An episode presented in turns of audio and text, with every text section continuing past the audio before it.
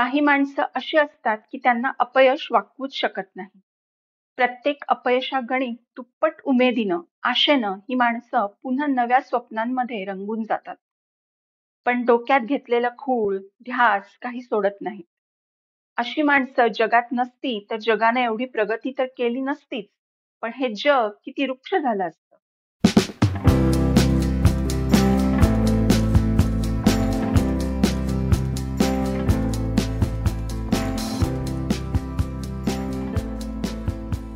नमस्कार श्रोते हो ग्रंथप्रेमीच्या नवीन एपिसोडमध्ये तुम्हा सर्वांचं खूप खूप स्वागत. मी आहे तुमची होस्ट द्वितीया. आज मी अभिवाचन करणार आहे हर्षेज चॉकलेट्स या प्रकरणाचं. बोर्डरूम या पुस्तकामधून पुस्तकाचे लेखक आहेत अच्युत गोडबोले आणि अतुल कहाते चला तर सुरुवात करूया. हर्षेज चॉकलेट्स काही माणसं अशी असतात की त्यांना अपयश वाकवूच शकत नाही. प्रत्येक अपयशागणी दुप्पट उमेदीनं आशेनं ही माणसं पुन्हा नव्या स्वप्नांमध्ये रंगून जातात. पण डोक्यात घेतलेलं खूळ ध्यास काही सोडत नाही अशी माणसं जगात नसती तर जगाने एवढी प्रगती तर केली नसतीच पण हे जग किती वृक्ष झालं असतं. मिल्टन स्नॅव्हले हर्षे अठराशे सत्तावन्न ते एकोणीसशे पंचेचाळीस हा असाच एक असामी होता. त्याचे वडील फळांचे शेतकरी होते. पण काम करण्याऐवजी त्याचं डोकं सतत पुस्तकांमध्ये खुपसलेलं असायचं. आणि मन मात्र चित्रकलेत. वडिलांनी खूप जागा आणि घर बदलल्यानं हर्षेला स्थैर्य असं कधी मिळालंच नाही. वडिलांनी अचानक घर सोडल्यामुळे हर्ष पोरका झाला. त्याची समजूत घालण्यासाठी मग आईनं ते मेले असल्याचं हर्षेला सांगितलं. पण यामुळे पुढे जेव्हा हर्षेला आपले वडील जिवंत असल्याचं कळलं तेव्हा तो आईवर खोटं बोलल्याबद्दल खूपच भडकला. या सगळ्या भानगडीत हर्षेचं शिक्षण मात्र इयत्ता चौथीपर्यंतच झालं. थोडे दिवस एका प्रिंटरकडे त्यानं काम केलं. पण त्याला खायच्या गोळ्या करण्याचं प्रचंड वेड लागलं. मग त्या बनवून विकण्याचं तो स्वप्न बघू लागला.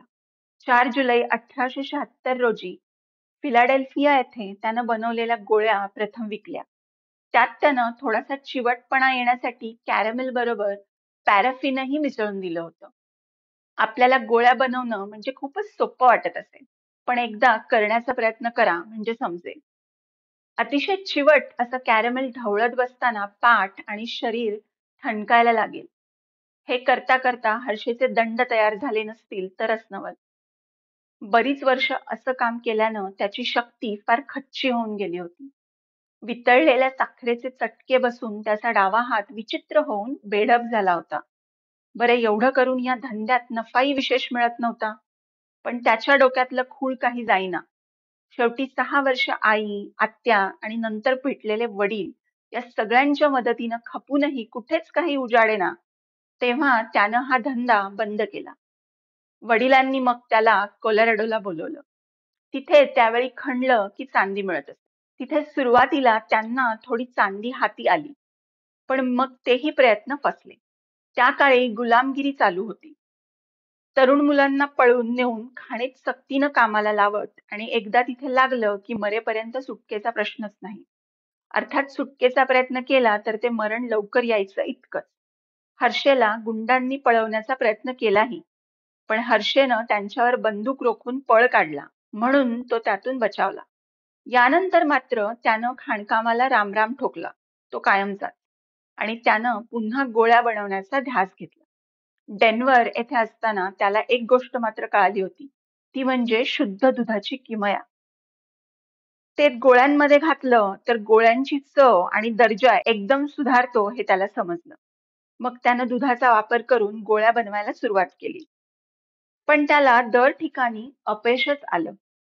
काही काळात गाशा गुंडाळून तो दुसऱ्या ठिकाणी जाई पण तिथेही माल खपत नाही म्हटल्यावर आणखी तिसरीकडे असे त्याचे कमीत कमी सहा प्रयोग फसले. न्यू जर्सी येथलं मॅरिस्टाऊन झालं न्यूयॉर्क झालं पण यश काही येईना. घरच्या सगळ्यांनीही त्याला वेड्यात काढून त्याचा नाच सोडला. लँकेस्टर येथे एकदा शेवटचा प्रयत्न करून बघावं म्हणून तो तिथे आला आणि तिथे मात्र त्याचं नशीब उघडलं. योगायोगानं तिथे एका ब्रिटिश व्यापाऱ्याशी त्याची गाठ पडली. त्या व्यापाऱ्यानं त्याच्या गोळ्या खाल्ल्या. त्याला त्या खूपच आवडल्या. त्याने इंग्लंडला जाऊन विकण्यासाठी हर्षेला पाचशे पौंडांची एक ऑर्डर दिली. हर्षेचा स्वतःवर विश्वासच बसेना. यानंतर मात्र त्याला बरंच यश मिळत गेलं. एका पाठोपाठ एक ऑर्डर्स येत गेल्या आणि तो वेगवेगळ्या गोळ्या बनवतच गेला. पैसाही येत राहिला. कालांतरानं त्यानं राहण्याकरता एक मोठा राजवाडाच बांधला. जग प्रवासही केला आणि चैनही केली. अठराशे त्र्याण्णव साली शिकागोला एका जागतिक औद्योगिक मेळावा भरला होता. तिथे एक चॉकलेट बनवण्याचं जर्मन यंत्र ठेवलं होतं. ते बघून हर्ष एवढा भारावून गेला की फ्रँक स्नॅवली या त्याच्या मेहण्याला तो म्हणाला मी आता चॉकलेट बनवण्याच्या धंद्यात पडणार आहे. फ्रँकचा त्याच्यावर विश्वासच बसेना. अनेक अपयशी प्रयत्नानंतर आता कुठे त्याचं बूड थोडंफार स्थिरस्थावर होत होतं. आता क्षणार्धात तो ते सगळं विकून नवीन धंद्यात पडणार होता. पण हर्षे एकदा एखाद्या गोष्टीनं भारावून गेला म्हणजे तो त्यामागे सगळं पणाला लावून धावे. हर्षेनं ते यंत्र त्या प्रदर्शनात विकत घेतलं आणि त्याच्या कॅरमेलच्या कारखान्यातच एका कोपऱ्यात ते ठेवून त्याचे मग चॉकलेटवर प्रयोग सुरू झाले. तसं चॉकलेट बनवण्यात नवीन असं काहीच नव्हतं. अमेरिकेतून स्पेनला परतताना कोलंबसानंही कोको बीन्स नेले होते. तसं पाहिलं तर कॉर्टेजनं मेक्सिको जेव्हा काबीज केलं तेव्हाच युरोपियनांनाही त्याचा सुगावा लागला होता. पण कोको बीन्स कुटून त्याच्या पावडरपासून चॉकलेट तयार करणं अगदी काही सोपं काम नव्हतं.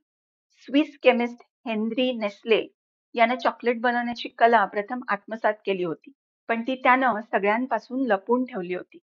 पुढे अमेरिकेतल्या न्यू इंग्लंडमध्ये सतराशे पासष्ट सालीच एका चॉकलेटचा कारखाना निघाला होता. एकोणीसशे साली जेव्हा दर आठवड्याचा दहा डॉलर्स हा चांगला पगार समजला जाई तेव्हा हर्षेनं आपला गोळ्या बनवण्याचा कारखाना हा दहा लाख डॉलर्स किमतीला विकला. पैसे हातात आले होते पण अजून चॉकलेट बनवण्याचं तंत्र परफेक्ट झालं नव्हतं. मात्र जिद्दीनं कठोर परिश्रम आणि प्रयोग मात्र चालू झाले होते. हर्षेमध्ये आत्मविश्वास दांडगा होता. त्यानं त्याच्याच बळावर चॉकलेट्स बनवण्याचा एक कारखाना पेनसिल्वानियामध्ये जिथे वाहतूकही नीटशी नव्हती अशा दूरवरच्या शेतांमध्ये काढला. लोकांना त्या जागेच्या निवडीचं आश्चर्यच वाटलं. पण तिथे दूध आणि कामगार हे दोन्ही मोठ्या प्रमाणावर आणि स्वस्त दरात उपलब्ध होते असा हर्षेचा दावा होता. आणि तो खरा ठरला. पुढे तोच जगातला चॉकलेट बनवण्याचा सगळ्यात मोठा कारखाना होणार होता. कालांतराने त्यात एकशे चौदा तऱ्हेची चॉकलेट्स बनू लागली. नंतर त्याने जगप्रसिद्ध हर्षेचा चॉकलेट बार काढला. नंतर किसेस नावाचं चॉकलेट निघालं. ते चॉकलेट तयार होऊन कन्व्हेयर बेल्टवर येताना एका विशिष्ट तऱ्हेचा आवाज येईल. त्यावरूनच कदाचित किसेस हे नाव पडलं असावं. तेही खूपच लोकप्रिय झालं. आज दररोज सुमारे आठ कोटी किसेस चॉकलेट्स तयार केली जातात असं मानलं जातं. अशा पंच्याण्णव किसेस चॉकलेटचं वजन एक पाऊंड इतकं भरतं. म्हणजेच दररोज हर्षेस कंपनी तब्बल साडेआठ लाख पाऊंड किस्सेस तयार करते. पुढे हर्षेनं जाहिरातींवर खर्च करायला सुरुवात केली. पहिल्या महायुद्धाच्या काळात हर्षेकडेच काम करणारा हॅरी रेस अठराशे एकोणऐंशी ते एकोणीसशे पासष्ट हा हॅरी रेज हर्षेतून फुटला आणि त्यानं स्वतःचा एक कारखाना उभा केला. त्या कारखान्यात पीनट बटरच्या वर दुधाच्या चॉकलेटचं आवरण देऊन ती चॉकलेट्स बनवली जात. तीही लोकप्रिय झाली रेज मरण पावल्यावर त्याच्या सहा मुलांनी त्याची कंपनी परत हर्षे कंपनीलाच विकली. अजूनपर्यंत ती चॉकलेट्स अमेरिकेत सगळ्यात जास्त खपतात. आज हर्षे कंपनी खूपच मोठी आहे. तिची विक्री दोन हजार साली चारशे बावीस कोटी डॉलर्स होती. त्यावेळी त्यांच्या नव्वद देशातल्या कारभारात एकूण पंधरा हजार सातशे कर्मचारी काम करीत. जवळपास नव्वद देशांमध्ये हर्षे चॉकलेट्स विकली जातात. गंमत म्हणजे बहुतेक जणांना वाटतं की किसेसची चॉकलेट्स तयार करण्यासाठी हर्षेज कंपनी ठराविक आकाराच्या साच्यामध्ये द्रवरूपामधलं चॉकलेट ओतत असली पाहिजे. मग ते चॉकलेट थंड झाल्यावर ते त्या साच्यामधून बाहेर काढून पॅक केलं जातं. असं त्यांना वाटतं. पण खरं म्हणजे हर्षेजची किसेस चॉकलेट्स बनवायची पद्धत अशी नाहीच मुळी. एका विशिष्ट प्रकारच्या यंत्रामधून एका फिरत असलेल्या पट्ट्यावर चॉकलेट आधी ओतलं जातं. आणि मग ते अगदी भरकन थंड केलं जातं या कामात साचे वापरले जात नाही सात जुलै दोन हजार सात या दिवशी किसेसच्या शंभराव्या वाढदिवसानिमित्त हर्षेच्या पेनसिल्वानिया मधल्या कारखान्यात तब्बल तीस हजार पाचशे चाळीस पौंड वजनाचं महाकाय चॉकलेट बनवण्यात आलं होतं. हर्षदचं खाजगी आयुष्य मात्र गमतीशीर गेलं. चाळीशी उलटून गेली तरी हर्षेनं लग्न केलं नव्हतं आणि एके दिवशी अचानक कॅथरीन स्विनी या आयरिश मुलीशी लग्न करून सगळ्यांना आश्चर्याचा धक्काच दिला. तो तिला प्रेमानं किटी म्हणे. किटी ही कामगार वर्गातली होती आणि खूपच सुंदर स्मार्ट होती. पण नेहमीप्रमाणे सासू सुनेचं काही पटेना. त्यातून हर्षेच्या वडिलांना किटी वाजवीपेक्षा जास्त आवडायला लागल्यामुळे तर सासू खवळलीच.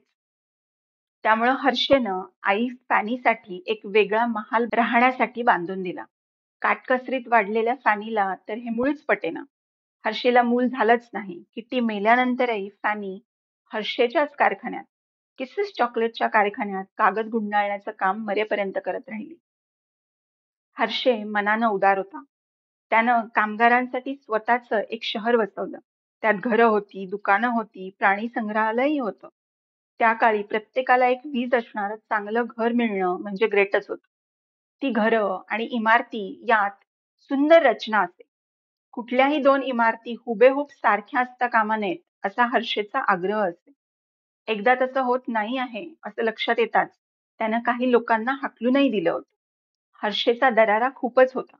तो त्या शहरातून अचानक फेरा मारी आणि कुणाचं घर अव्यवस्थित दिसलं की त्याला घरात शिरून चक्क रागावत असे.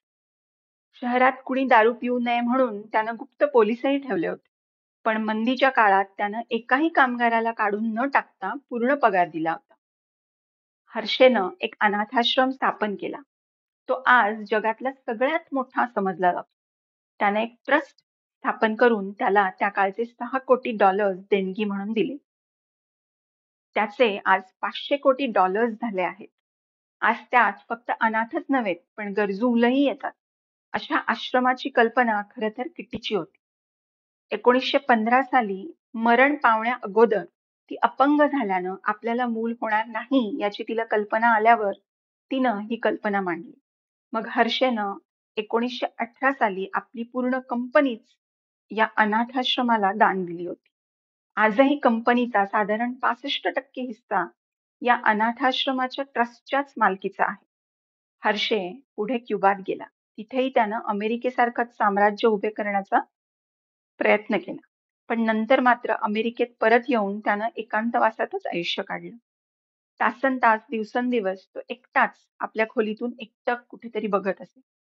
शेवटी अठ्ठ्याऐंशी वय असताना एकोणीसशे पंचेचाळीस साली एके दिवशी सगळंच वादळ शमलं. जगाला एक गोड आठवण देऊन. धन्यवाद श्रोते हो. हा एपिसोड शेवटपर्यंत ऐकल्याबद्दल तुमचे खूप खूप आभार. बोर्डरूम हे पुस्तक तुम्ही ग्रंथप्रेमी डॉट कॉम या वेबसाईटवरून खरेदी करू शकता. हे पुस्तक बुकगंगा आणि ॲमेझॉन या वेबसाईट्सवरही उपलब्ध आहे. पुस्तकाची लिंक मी डिस्क्रिप्शन बॉक्समध्ये दिलेली आहे. तुम्हाला हा एपिसोड कसा वाटला हे कमेंट करून आम्हाला जरूर कळवा आणि या पॉडकास्टला तुमचं रेटिंग जरूर द्या. पुन्हा भेटूया पुढच्या एपिसोड. थँक्यू.